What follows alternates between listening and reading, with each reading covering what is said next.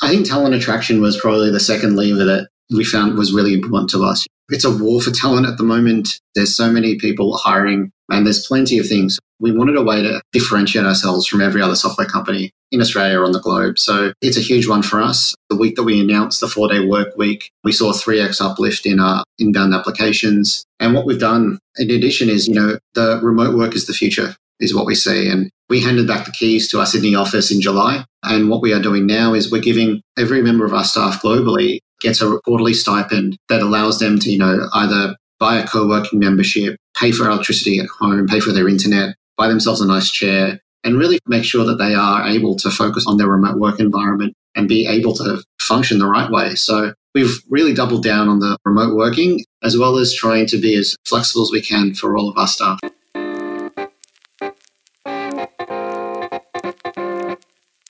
Hey everyone, and welcome back to episode five of the Good Money podcast, a show brought to you by CAPE. We're an expense management platform helping businesses cut wasteful spending and get control of their cash flow. For those of you joining us for the very first time, my name is Ryan Adams Pritchard. I'm the host of the Good Money. I'm here to bring all of you good people up close and personal with some of the great minds from the world of finance and technology, and to help share their stories, unearth those gems for us all. And with me here today, I'm very fortunate to say, is Ben from InDebted, the V P of Finance over there. How are you doing, man? I'm well, thanks, Ryan. And yourself? Good. Happy Freedom Week, I guess. How does it feel to get yourself out there with the family? I'll be perfectly honest. I think the first breakfast out was probably the highlight of my week so far. The first breakfast, what did you have? It was a classic big breakfast. One of the things that I've been waiting for for a couple of months now, someone that is bringing me food rather than it sitting in a Uber Eats delivery bag for about three thousand years before it gets to me. It sounds like they've improved their S L As if that's only three thousand years. I think I've been waiting about four or five at times. Well, so big breakfasts. It's been a good week and we're all ready for the show. Thank you for coming on today. There is so much to unpack, so I really want to get straight into it. I guess the first question really is kind of, we've obviously had a chance to chat in the past, in fact, just about you, your background, which is fascinating. Love for you to just bring us up to speed a little bit about your background, because it is fascinating coming from the world of engineering into accounting. How did all of that come about? Yeah, so it was one of those interesting things that I've fallen into. So I came out of high school really liking computers. Obviously, that meant that I had to do something computer-related as a career. I tried that out and realized that it wasn't really for me. One of the big things that I realized was things that I enjoyed as a hobby didn't necessarily translate into things that I enjoyed as a job. So made a call to effectively try and do something a little bit more boring and tried my hand at accounting. Find myself studying accounting, realized that I had at least some aptitude for numbers and did my degree and then started as a grad at Deloitte. At Deloitte, I was an auditor in their mid-market space, a service line called Deloitte Private, which really focused on, you know, the small to medium enterprises and the private companies of the future rather than, you know, the big top end of town, which is what uh, some of the other audit teams in the in the business covered. So gave me a lot of grounding in terms of being able to get in on the ground floor, understand businesses that are in that rapid scale-up or rapid growth phase rather than those more established businesses, and also exposed me to a lot of tech organizations as I went along. So I spent a few years as an auditor. During that time, I spent a lot of time in the tech space. I had a number of clients in that tech space during the audit days. I then moved over into corporate finance as a lateral transfer and then kept working with a number of tech clients over the course of the next few years. Was at Deloitte for almost five years, came to the point where it was either I wanted to kind of go down that long-term professional services path or wanted to try something different and decided to leave and go into industry.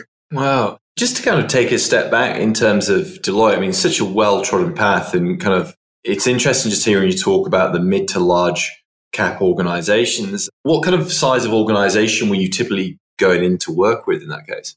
The smallest one I did was about fifty people. The largest one I did was about two and a half thousand people. Revenues anywhere between five million dollars business to a three hundred million dollars business. Really focus on that entrepreneurial side rather than the large institutional side. Right. Okay. So those that are kind of more on the cusp of scaling, growing, trying to eat into market share as such, as opposed to those more kind of incumbents, what you're typically kind of looking after in that case. Exactly right. And then during that period, I can imagine that you see a variety of different scale and organizations. Did you get much exposure within the M and A team over there as well?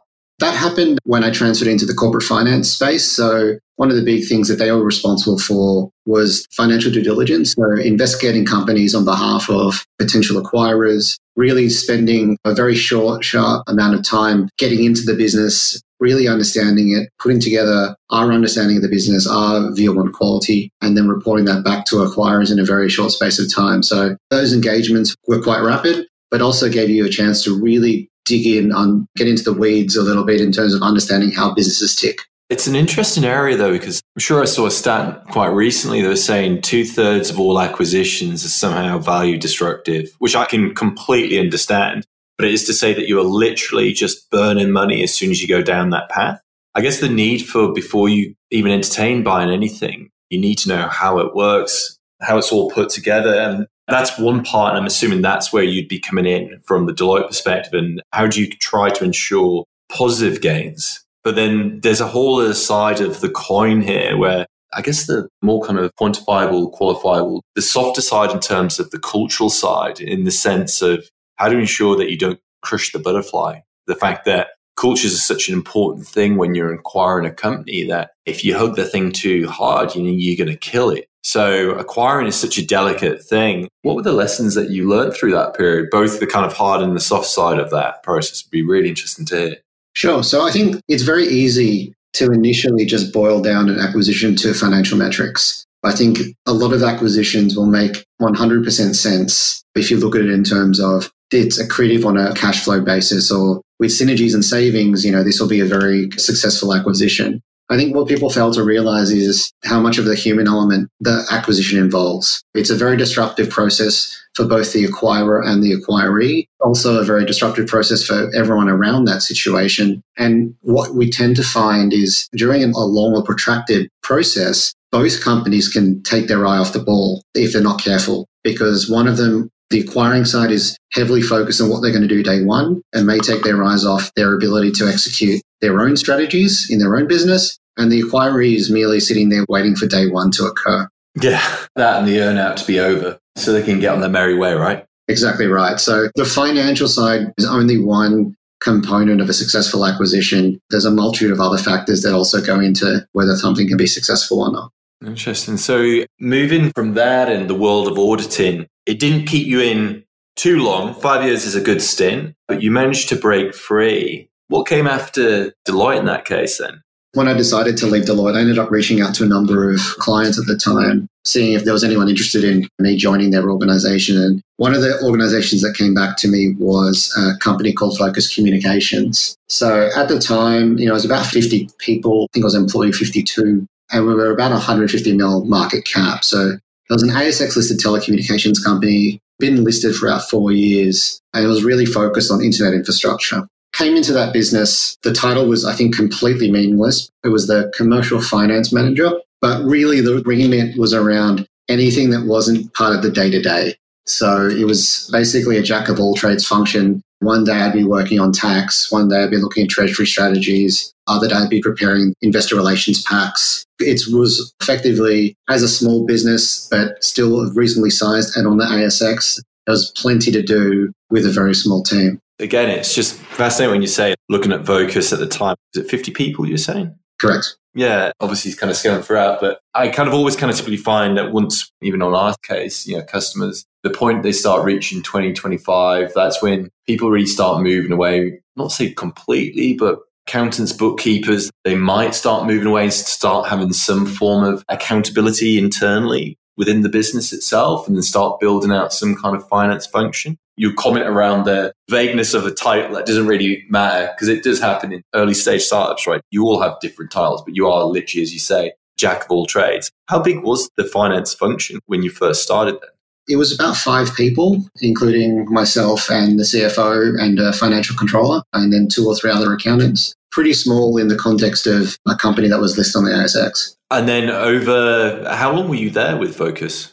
So I was there for, again, almost five years. We grew from that fifty, fifty-two employee stage up to two and a half thousand employees in that five-year period. And that was, I think at its peak, my team was twenty-five, thirty people. Wow, that is insane growth over a five-year period, fifty people to two and a half thousand. That is incredible scale. How did that even come about? It was a combination of, I think, two very important things. One of them is we timed our market entry into a very specific segment almost perfectly. So when we started the business, it was largely reselling internet between Australia, New Zealand, and the United States. But pretty soon after, we acquired a fiber network business. And with that came a large infrastructure build and building effectively fiber infrastructure for businesses. This is well before N B N or anything like that. And it was really about improving business connectivity, business internet connectivity across Australia and New Zealand. So over the course of those five years, we made probably close to twenty-five acquisitions. We sold a couple of companies as well,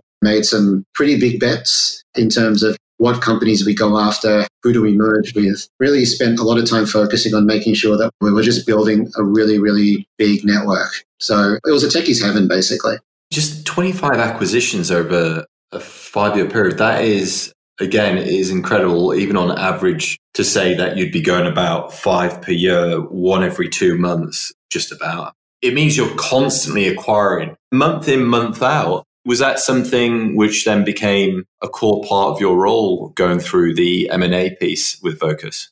Yeah, it became part of the day-to-day. We'd spun up a special projects function that's really focused on the minutiae and the execution of those deals. But a good part of my week every week was either looking at potential acquisitions, organizing the financing for potential acquisitions, or announcing those acquisitions as well. And also the integration of those businesses into kind of the Vocus corporate group. What was the vehicle of choice in terms of funding that through the years? How did you go about that? It's a huge competitive advantage if you can actually work it out. You know the playbook in terms of integration. As we mentioned before, in terms of crushing the butterfly and being value destructive, like we're saying, you could just be burning through cash. What was the approach, first of all? And love to hear anything else that you'd learned through that kind of exercise over the five-year period is what people can take away to make it successful. There's a few things. One of them around funding is it's really dependent on the type and nature of what you're trying to do. One of the benefits, but also the detractors of being on the stock exchange is you've got the ability to raise capital in a series of days through the public markets, but you've also got the scrutiny that comes with it. It can be a double-edged sword, but our funding vehicle of choice was largely raising money from our shareholders and using those shareholder funds as rocket fuel effectively to accelerate the business and create supernormal returns for our shareholders. Second type of funding we used was largely bank debt. It's quite easy for us to raise bank debt, given that we were working in the infrastructure space. It's very easy for the banks to understand when you've got things in the ground. But trying to do that with a tech business can be a lot more difficult because it's much more intangible. In terms of learnings from an integration perspective, there's probably three. The first one would be planning is your friend. A lot of the things that you want to do from an acquisition or acquisition merger, what have you, probably all goes down to what your initial planning and also your planning coming up to day one. The engagement with the other side, your plans for the future, making sure that you get the people that you want to keep on board ahead of time. All of that is important to make sure that on day one, they just don't take their check and leave. You want to avoid that if those people are critical to the organization as a whole. So what that means is through your diligence period, you need to really identify who those key stakeholders are and lock them up. Make sure that, one, they're either happy or they're contractually happy to stay in the business. The second one is there's plenty of mergers. And as you said before, mergers and acquisitions can be value destructive quite quickly. One of the things that I've learned is if you're ever offered an opportunity to merge two businesses together, I would say don't do that. The reason I say that is when you merge, you do a merger of equals. So, you know, you've got half of one side and half of the other coming together. The biggest risk you have is that there's no clear pathway to leadership. You've got no clear path of which way the business wants to go. It's probably much better for both sides for one to be an acquirer and one to be an acquiree to allow for effectively one culture to win going forward. The last one is I think you really need to consider what you're looking for out of an acquisition. There's plenty of ways to grow. Acquisition can always appear to be one of the easier ways to buy revenue, but you also need to be aware of the distraction factor of M and A. A bad acquisition can suck twelve, eighteen, twenty-four months out of your planning or resourcing, which can mean that, you know, instead of being able to execute on your own internal corporate goals, you're spending more time trying to fight fires just to protect the revenue base that you've just acquired.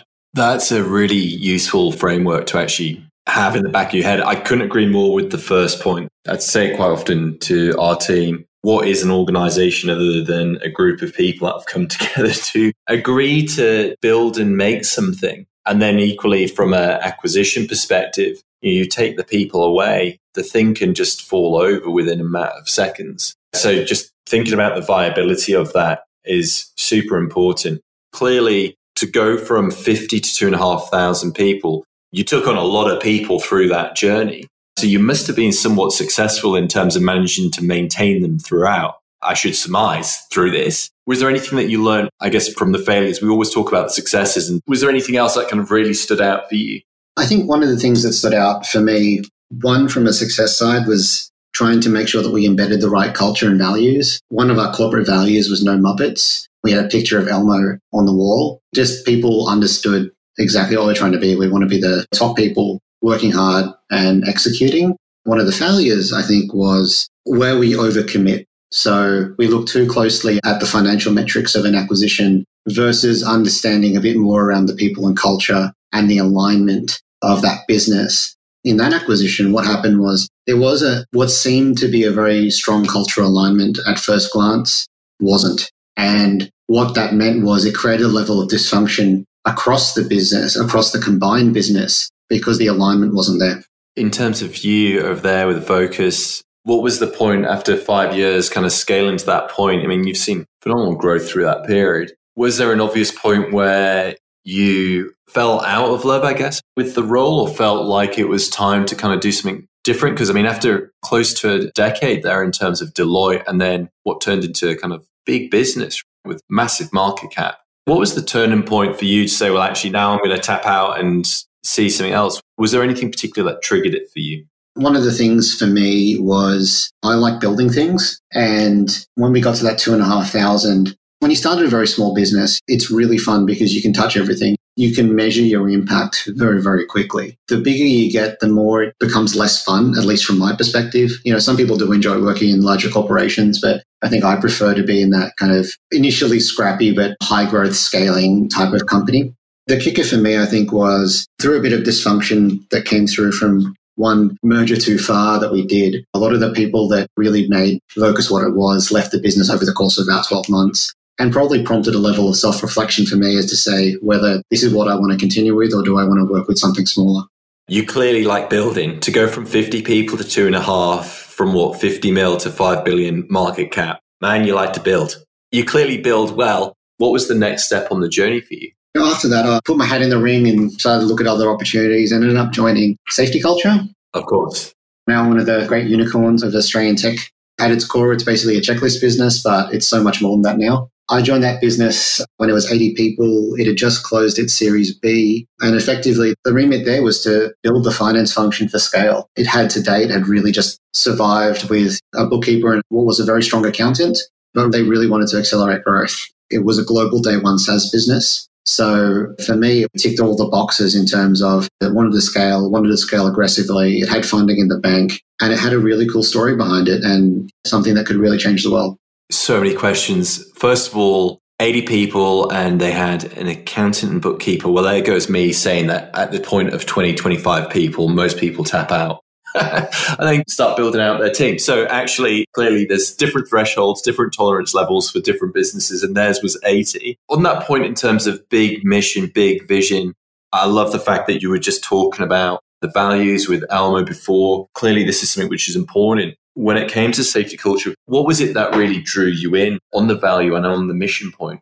Yeah, so I think it's funny because people think of checklists as a very, very simple thing, but what SafetyCulture is trying to solve is, is safety and quality globally. And if you think of safety, it sounds very boring and it sounds like people in hard hats and high-vis. But in a lot of cases, getting it wrong has very material impacts. Some of the products they were looking at with terms of food safety, yeah, food safety, high construction, all of those things where there were lives at stake, and getting that right means that you are protecting those people, but also the relative simplicity of it. It sounds simple, but the humble checklist became something that every company uses. So it was a business that could be delivered across almost any vertical.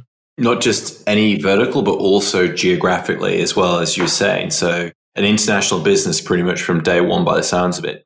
Exactly right. When you joined, did they already have the international footprint, or was that something that you focused on when you came in?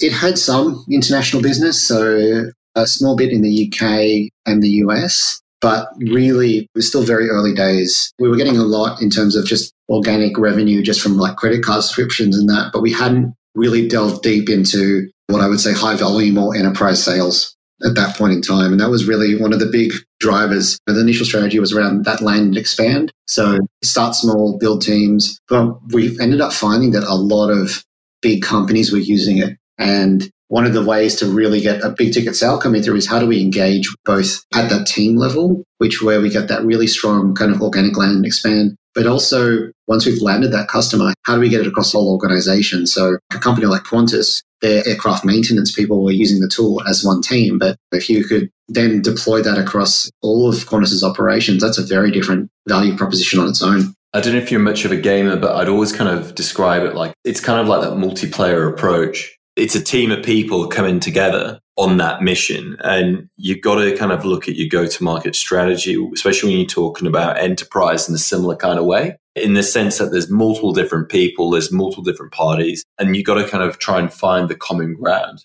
I think the thing that we kind of often look at is, again, to use the kind of analogy, but rabbits, deer, elephants, in the sense of the size and complexity in terms of the customers that you're actually kind of dealing with and the volume of them as well. And that is to say that your elephants are your kind of enterprise, huge things, right? Can take some time to actually kind of like reel in. Whereas your rabbits, you know, small barriers to entry, you can work directly with. There is loads of them, but from a value perspective, perhaps not as great. And then your deer is something kind of like in the middle of the two. And there is an element whilst understanding whether it's a quantity or quality perspective, but then also understanding where your product offering is at in terms of your ability to actually help different personas within like the multiplayer game, but from sales, marketing, operations, H R, finance, and having something which is actually tailored to all those different users. Whereas actually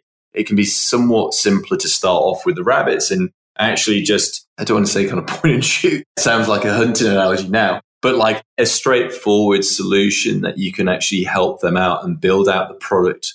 Rich features over time. Whatever product you go to market with, it's not all the bells and whistles. But that kind of point in time, when you joined SafetyCulture, eighty people, they were doing well from a fundraising perspective. Were they already at that point that they had quite a feature-rich solution and actually they could afford to just kind of go straight into the deers and the elephants of the enterprise companies that are out there?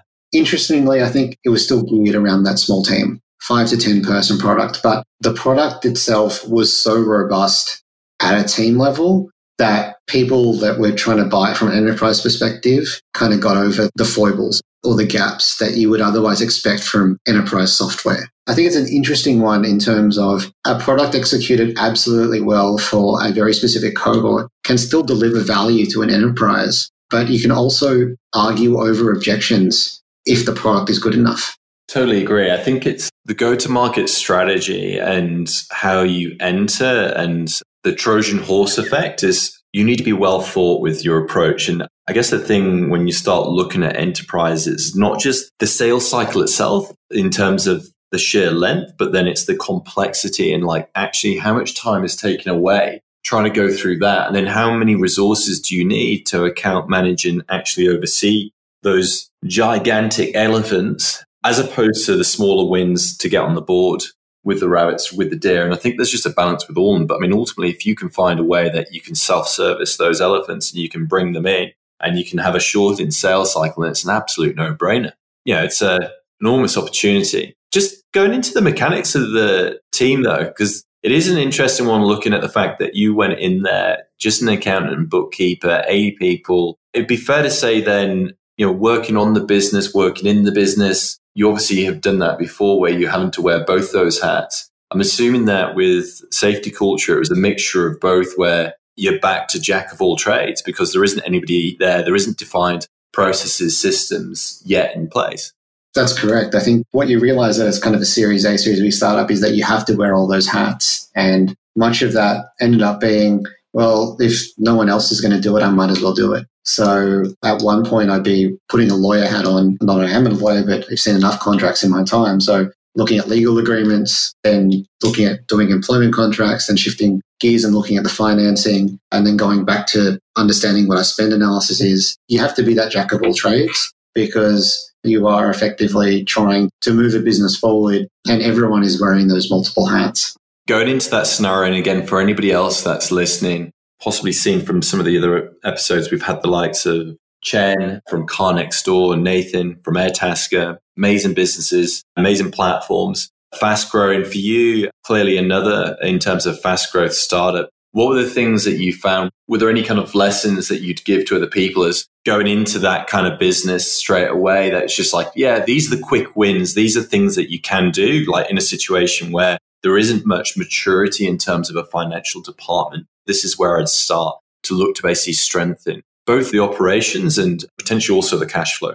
The two main ones, I think, is your first kind of two, three weeks is really sitting down with every stakeholder in the business and really just trying to understand how everything moves. One of the big things that I try and focus on in my first few weeks is really to get a sense of how things move and how things fit together, but also where the pain points are. And a lot of those pain points end up arising through no fault of anyone. They just exist because the process was put in place when there were ten people. There's now eighty, but no one's ever thought about or looked at the process. And a lot of that came down to, an example I'll give you for that is where people are buying things for the company. At one point, you know, we were spending probably five, six thousand dollars a month on fava beans, for example, as healthy snacks. One of the first things I did was really just try and understand what our cost base looked like, where things were coming from, where things were going. As with all kind of scale-ups, your biggest cost is going to be headcount, but there's so much low-hanging fruit outside of the headcount costs where there's very easy wins without necessarily being the stereotypical finance guy that doesn't want to spend any money. Five or six grand on fava beans a month. That is incredible. That's a lot of beans, my friend. Or good quality, I don't know. I mean, like, what the hell are these beans? Apparently, they're very healthy. I'm not a big fan of them, but apparently they're healthy. Right. Okay. So it sounds like coming in day one, it was kind of the forensic scientist kind of esque, getting the microscope out and kind of looking through line item after line item as to where spend was going. By the sounds of it, there wasn't budgets, there wasn't control. And perhaps I'm assuming here that there wasn't parameters around how people would spend company funds in that case, or on what they could spend. I mean, clearly, unless there was a mandate out there that you could spend six grand a month on fava beans, I don't know. Yeah, and I think that goes to towards that kind of transparency and visibility piece. I think a lot of it becomes you give people the ability to spend. What happens is that the spend grows faster without any kind of counteracting control. So if you think about it, if you were organizing snacks for the business when there was five people in an office and then there were eighty people in the office, you think that things flow linearly and you start buying more and more things. But they might not necessarily be the right answer going forward. You might think of, okay, well, it was what I was doing when we were a ten-person office. Would that be the same thing if I've got eighty people in the office? Having scalable processes, operations, and guardrails around how payments are made, I couldn't agree more. If there is only a piece of software out there that allowed finance teams to give access to their employees to payment mechanisms in a responsible way with tight controls and rules around the payment method, and budgets, my God, that would be pretty dreamy, my friend. I'll leave it there. But that's one not to kind of self-promote. But clearly, it's not a unique situation. We obviously speak to finance team C F Os all the time, and everybody's got a slightly nuanced or unique story to sometimes provide. But it's a very much a common problem in terms of the issues around spend visibility and the kind of budget controls that you can put in place so that you can give your team, your employees, access to company funds in a really responsible way without kind of worrying that they're going to spend obviously six grand a month on fava beans. The way I look at this is, you know, none of what we try and do as finance people is about putting roadblocks in front of people. The only way to scale a business is to give people guide rails, but also empower them and provide them with trust. You want people to move as fast as they can, but you also want to make sure that it's within the boundaries of what you want to do as a business. I couldn't agree more. I think the relationship between people and money is such an important one. And I know we'll come on to that even further, more from a consumer perspective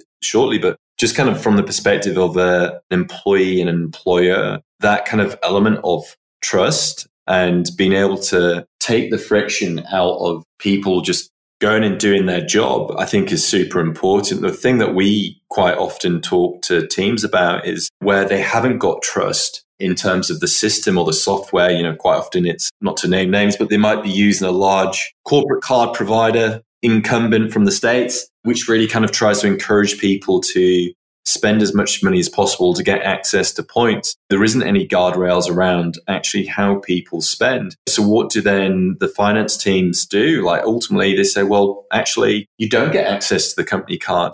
The only people who get access to the company card are the directors. And you end up in a quite weird situation where it's the most junior employees in the business who don't get access to company funds because supposedly they can't be trusted. But then what they do get asked to do is to go then use their own funds to go purchase, maybe it is their fava beans, whatever else it might be, but they get asked to go and make those purchases and then put in the receipt for the finance manager, the finance team to then actually approve and then push through payroll, whether that's a month, two months down the line. And the crazy thing when you think about that entire story is you're asking a lot of the time, you know, your junior employees and staff to essentially give you some form of working capital to give you a loan, which is pretty crazy, right? When you actually think about it. But again, it's about how do you ensure that you got the right processes, the right software in place so you can responsibly give your team access to the resources they need to be able to do their job. one hundred percent. And think of it this way, how fast could you move as a business if everything that you wanted to do, you had to go ask someone else for the company credit card? It's a massive, massive distraction and massive time suck for one, the person requesting, but two, the person that has the card as well. Oh, I couldn't agree more. You hear so many funny examples. They're not funny, they're cringeworthy, but where the amount of times you talk to people and you ask about what's the process around kind of accessing company funds or kind of what are the control parameters you guys have got in place? And you'll often hear people say, well, I'll be in the office and I'll kind of walk basically down the aisle and I'll just shout over to Alan or Trevor, whoever else it is, can you pass me the company card and what's the PIN? And when you ask them, oh, right, okay, so what, they just hand over their card. Yeah, yeah, and what about the PIN and things like that? Oh, they just write it on the Post-it note. Oh, right, okay, that makes sense. You hear examples of that. You hear examples of people where they will literally print out scanned copies of the one company card across one hundred people, one hundred thirty people. They're kind of sellotape to everybody's desk so that they can see it. And you're just there kind of shaking your head, just being like, this is absolutely crazy. But again, it's an education point, but the security risks around that are enormous and crazy. And then equally just kind of thinking about things that, that not necessarily made for a digital world where we all work remotely, right? We've all had to basically change our working behaviors, but we haven't necessarily seen the, the financial systems scale and change with us in the same format over the last eighteen months, kind of two years. We've been kind of in, in and out of lockdowns. And we haven't seen banks really make an effort to transition to this remote environment. I still have a certain big four bank that shall remain unnamed, insisting that I need to provide a hard copy signature of a director who is in a different state that can't travel down or can't get to any type of branch. So I've got a request that's now sitting in limbo because they can't understand that digital signatures are a thing. A wet signature. I'd love to say that is crazy and unheard of, but actually we had the complete mirror image of that. When we were actually starting off building CAPE, one of our advisors actually, because I was waiting to get my own permanent residency sorted. So he helped us just kind of get incorporated, get set up so we could start doing some of the legal work, all that good stuff. He's based in Katoomba over in the Blue Mountains. He got us set up with one of the big four, took us three months. This is in the heart of the lockdown. I got asked that they wouldn't set up me on the account unless I visited their branch in Lura.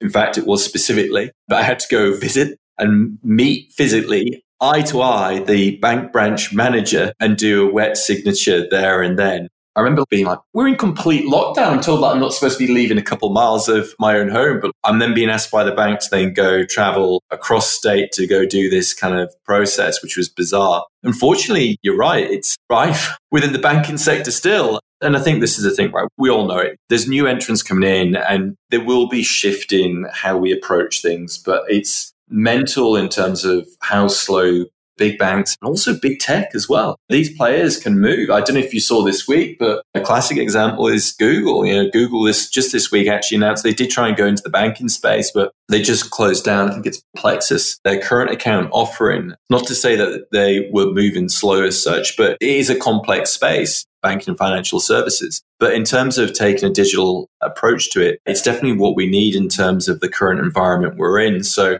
it offers a fantastic opportunity for new startups, new entrants, whether that's CAPE or whether that's others, to go and really kind of meet the shift in demands of the environment and customers' expectations.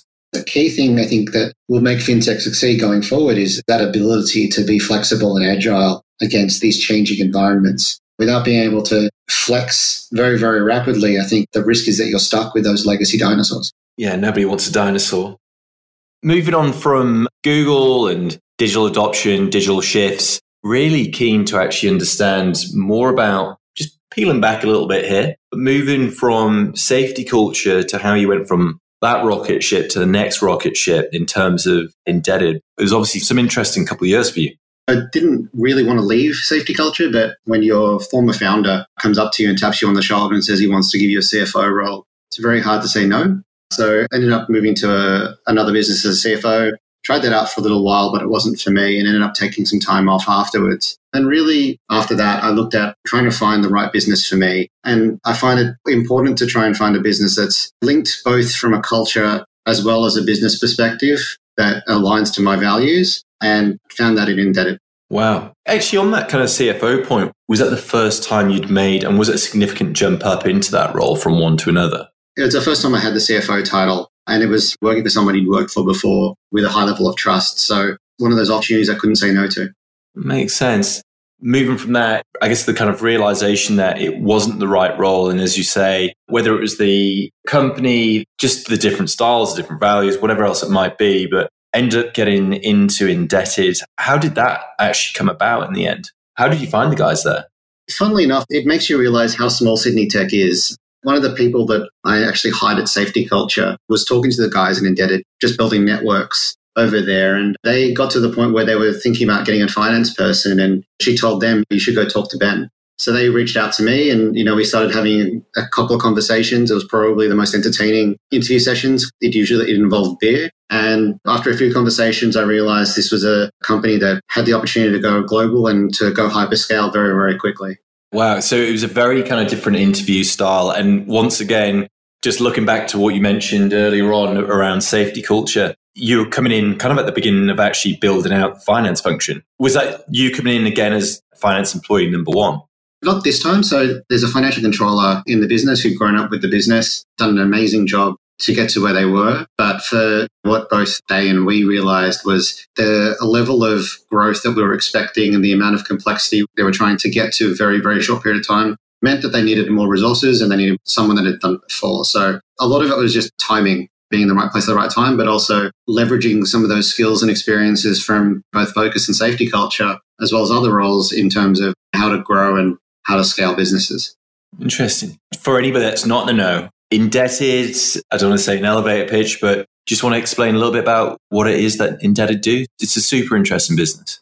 Yeah. So if you try and paint it in the worst possible way, all you need to say is we're a debt collection business. But unlike traditional debt collection businesses, which effectively use threats and hired goons to try and collect money, we approach it from a customer service lens. So we look at this as, you know, it becomes a partnership between our customers that have either fallen bad times or they've just run into a bit of trouble. And we work with them to become more financially fit. And what we found was people really respond to that. No one goes out of their way to go into debt. If you're willing to work with customers, they're willing to work with you. So what we found was we got better outcomes, or the same, if not better outcomes than our competitors, but with the customer service focus first. As opposed to intimidation and goons.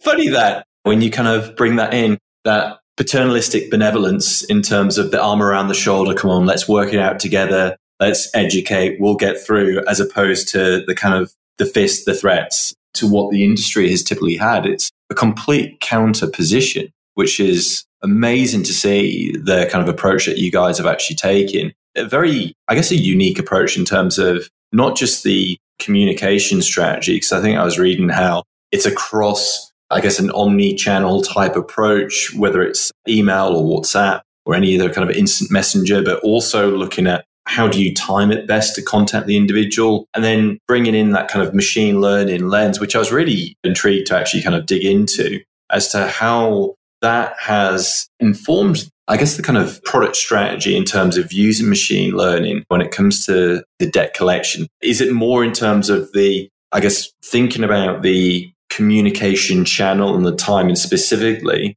or where is it the kind of thinking about machine learning and that kind of side that you guys are bringing that in?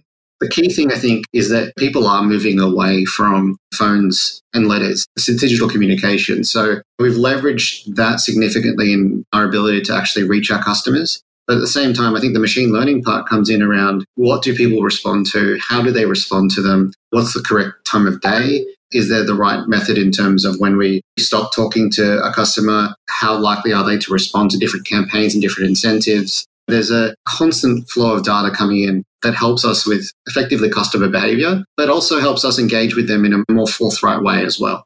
Okay. On that kind of side, I mean, from what I've seen, the last couple of years, it's kind of felt like even the best when it comes to machine learning companies that are out there, they are more, I guess, advanced regression algorithms than anything else. Algorithms which basically allow machines to learn the relationship within the data itself, and then making predictions like the timing or the channel or whatever else, to trying to find the patterns and the rules within that data set. That's what I'm seeing more of within the fintech space. I'm just curious as to how develops the function is with you guys, because I know from a resourcing perspective, it's something that you're always looking at in terms of the talent within your team and the depth. How mature is that as the offering itself?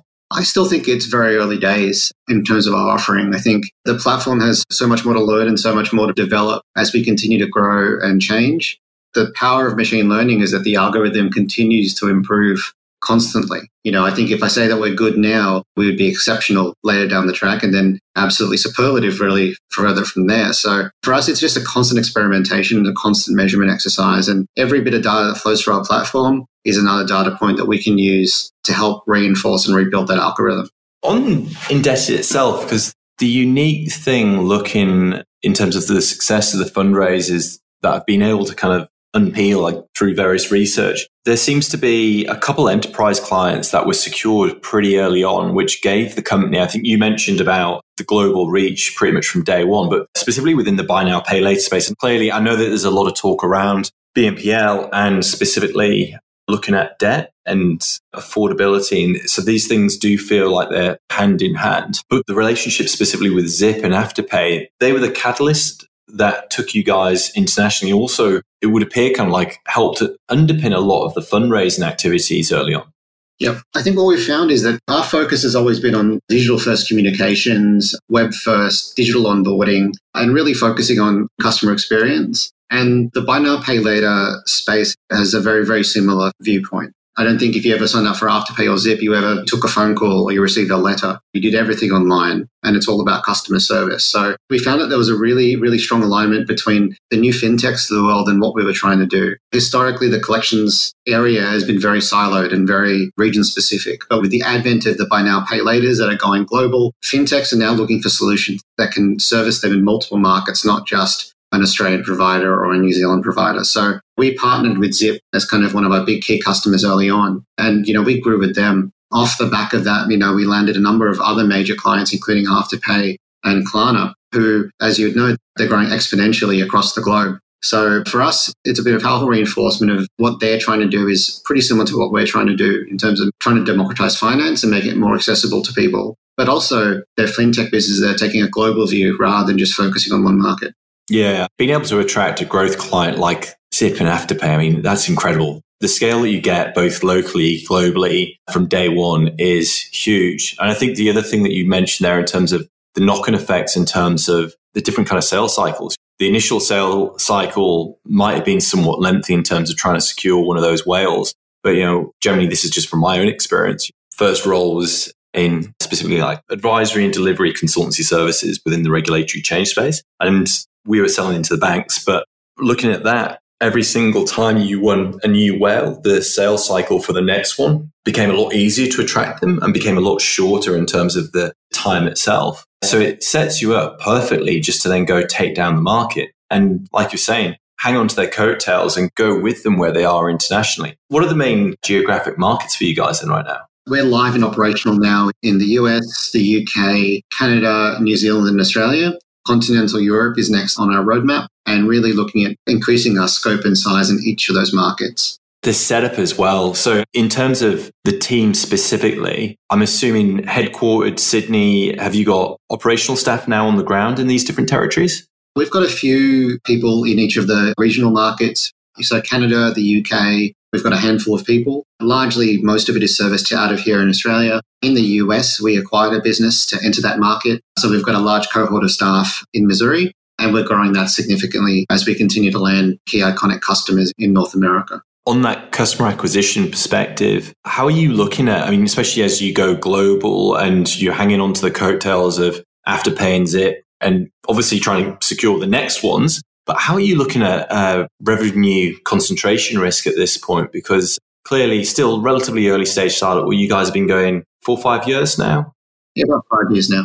And I only ask the question because it's one of these kind of things, everybody's got a different opinion around revenue concentration risk. You know, if you look at the market, I think it was Twilio, not that recently, a year or two ago, that they lost Uber, which immediately, that was twelve percent of the revenue overnight disappeared. And I think they had a thirty percent kind of share drop to boot with it. And if you actually look in our space as well, you know, you've got others like Square who account for about seventy percent of marketers' revenue, which is just crazy high concentration. Not knowing enough and not to give away any kind of industry secrets in terms of indebted, but coming into the business, how have you looked at that concentration risk and what have you tried to do from a finance department? Because I imagine that then kind of leans into the commercial strategy, marketing, sales, internationalization. So there's many different things that this can impact.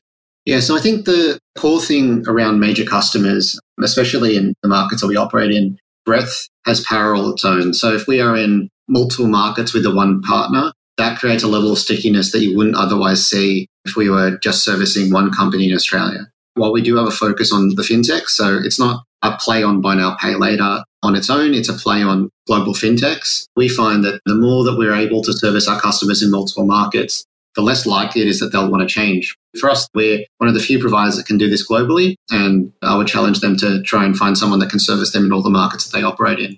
In terms of how we think about things, for us, it's really, we're constantly looking at new opportunities. While some of our larger customers and more iconic customers are in that buy now, pay later fintech space, we do have customers that are in different verticals, including utilities and telecommunications, that also require a customer service focus for their collections activities, not the more intimidatory ones that you see in history's gone past. I think it's amazing actually just kind of thinking about Indebted and the unique value proposition that you guys have, which is that communication point. It sounds insane, but living in a digital world where we're all dependent more so on instant messenger, just being able to converse in the way, the manner, the channel in which people want. That's insane just to think, why aren't more banks going down this path? Why aren't they thinking about doing contract executions via those mediums? And again, I know we talked about this before in terms of wet signatures, paper. It's crazy to think in terms of the gap between incumbents and the new entrants like you guys coming through,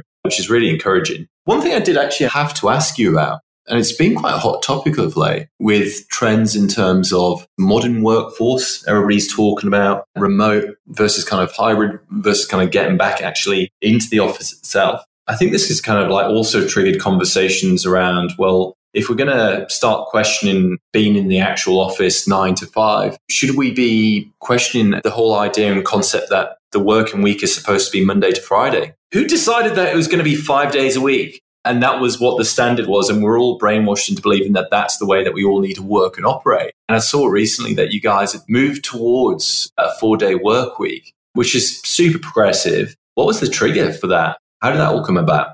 Yeah, so I think there was really two key things that we identified. The first one was everyone is Zoom fatigued. Yeah. We all underestimate how much energy it takes to sit on a Zoom call versus sitting in an office. What we found is that, you know, people are just tired. We're not getting the best out of our people with five days of back-to-back Zoom calls. So one of the big things that we wanted to focus on is how do we improve that work experience? And one of the key things that we identified was there's a lot of what we call dead time. There's meetings that shouldn't be meetings. There's Zooms that shouldn't be Zooms. There's things that could be solved via asynchronous communication versus synchronous communication. And one of the big things that we wanted to try was this four-day work week, because what it does, I think, is also shifts a bit of the conversation in terms of how I manage my day onto the employee. It gives them some flexibility in terms of how they want to run their day and how productive they want to be. As part of the messaging of four-day work week, what we said was, you're now working thirty-two hours a week. We're still paying for forty hours, but have Fridays off. But what we suggest that you do is that you have a look at your calendar and you have a look at what you do during the week and really make those tough decisions around what you do and don't need to do. Is that two-hour one-on-one that happens every three days really a good use of your time? Or is it, does this initiative give you the ability to, you know, make your own choices around how you do things and why you do things? From our perspective, we talk about it internally all the time, more so from a talent attraction perspective. You know, I think the new generations that are coming through, they've got a different perception in terms of what they want from an employer. If you look at the kind of consistent themes that are out there, you know, people want the flexibility to do the side hustles, to learn new skills, to do charitable projects. And they want an employer that understands that. They want an employer that understands that they don't want to travel an hour or two hours on whatever mode of transport it is to then go and sit in an office cubicle to then go and do that again for an hour and two hours. They'd rather be at home and they'd rather be more productive. And I think it's those employers who adapt to this new working style, ultimately, they'll be the ones that get ahead of the pack. But it does kind of also kind of bring into question borders, and especially I think in Australia in particular, you know, with the international border closures that we've had over the last, what, eighteen months, there's been a real talent drought that we've seen, specifically when it comes to engineers. It's incredibly difficult attracting talent and competitive, I'd say, as well. So again, kind of looking at what levers that you could as a startup or any business that you could potentially pull to try and attract talent. Looking at something like that where you look at the working week and you say, well, we're going to move it from this, from five to four. We're going to change it to your terms. The hope would be that that would be enough to actually bring candidates into the mix and into the fold. Have you seen an uplift in terms of talent attraction? Is that something that you guys had never really particularly actually had an issue with? I think talent attraction was probably the second lever that we found was really important to us. It's a war for talent at the moment. There's so many people hiring and there's plenty of things. We wanted a way to differentiate ourselves from every other software company in Australia or on the globe. So it's a huge one for us. The week that we announced the four-day work week, we saw three x uplift in our inbound applications. And what we've done in addition is, you know, the remote work is the future, is what we see. And we handed back the keys to our Sydney office in July. And what we are doing now is we're giving every member of our staff globally gets a quarterly stipend that allows them to, you know, either buy a co-working membership, pay for electricity at home, pay for their internet, buy themselves a nice chair, and really make sure that they are able to focus on their remote work environment and be able to function the right way. So we've really doubled down on the remote working, as well as trying to be as flexible as we can for all of our staff. Ben, I absolutely love that. I couldn't agree more. I had this conversation with a, well, I say friend, somebody from the industry literally just yesterday, and we were talking about the C B D. I haven't been in yet, but I was curious as to, after kind of a short period of it being open, how's it actually looking over there? You know, and it's starting to pick up, but it kind of really brought into question, well, what if people just stop paying for those office spaces, you know, and alternatively, what if they put that towards employees and their employee well-being? They could then go and choose how they wanted to invest it into their workspace. Give people the option. I'd be really surprised if people were like, no, I'd rather commute an hour to two hours to go sit in the office. The interesting counter to all of this that I would say, I do think it's quite generational in terms of people's preferences as to how they would work. We're a team, and we're one small example of this, but in fact, I think I'm the only one in the team without kids. They're all parents, and it's challenging. And I'd say one element talking to the team, I know having the office environment or having somewhere else that you can go can be hugely beneficial. We know that we will want to get a balance there. And the other side of things, I mean, if you remember coming through on a grad program or kind of your first job, ultimately you move to the big city, the bright lights, and you will be most likely flat sharing, probably with four or five of the people, randoms that, you know, you met on flatshare dot com or whatever else it is. But you don't really necessarily mind so much because you know that you're going to spend most of your time in that new city with those bright lights out and about, either in work or with your new colleagues, your new friends, whatever else it is. Instead, over the, like, the last eighteen months, people are being cooped up in these unusual situations. And I'd say that for those coming in, those first jobbers, where the work experience is quite important. I think taking into consideration them, taking into consideration parents, I think that's where we'll probably get the balance in terms of this kind of hybrid working style. I think what you guys have done there, I really like putting the control back to your staff and saying, you know what, there's the stipend. If you want to use it for a co-working space, then fantastic, crack on. But it just feels like the pandemic's brought about a serious change and shift in terms of how we view that working week, and whether it's the kind of movement from five days to four days or whether it's the fact that it is all remote. I think things have changed forever. There's no doubt about that. I mean, you guys are so well backed from an investment perspective. Was there any pushback talking about, well, how is this going to impact us competitively, productively? Clearly, you can talk about the competitive angle as we did just before when it comes to attracting talent. Was there any internal pushback in terms of productivity measures and innovation and your ability to ship by reducing capacity by twenty percent? I'll be honest, I think there were plenty of fairly robust discussions that we had. But one of the big things that we realized was the talent acquisition tool is a power all on its own. If we say, hypothetically, you know, if we had ten engineers and then we cut twenty percent of the work, you know, that gives me eight full-time engineers. If I can triple the amount of engineers I can recruit because I've moved to a four-day work week, I've effectively tripled my ability to ship things. So we made a conscious decision as a business that we were going to invest more in our people rather than less. So, you know, in my team, from a finance and ops perspective, we're going to add more headcount to make sure that everyone can take advantage of the four-day work week. So I think there's a combination of both. You know, we took a view that's going to cost us a bit more, but the payoff for us will be a more engaged workforce, a more efficient workforce, and workforce that wants to stay with us in the long term. Man, that's the snippet right there. That is a powerful way to end the show. Mate, thank you so much for making the time. Appreciate you are incredibly busy. For anybody who wants to get in touch, what's the best way to reach out to you? Message me on LinkedIn would be the best way to get in contact with me. There you go, folks. Get in touch with Ben via LinkedIn. Otherwise, thank you everybody for listening. That's episode five. Six will be coming to you in the next month. Thanks again for listening. Hope you enjoyed it. Looking forward to hearing from you all soon. Bye.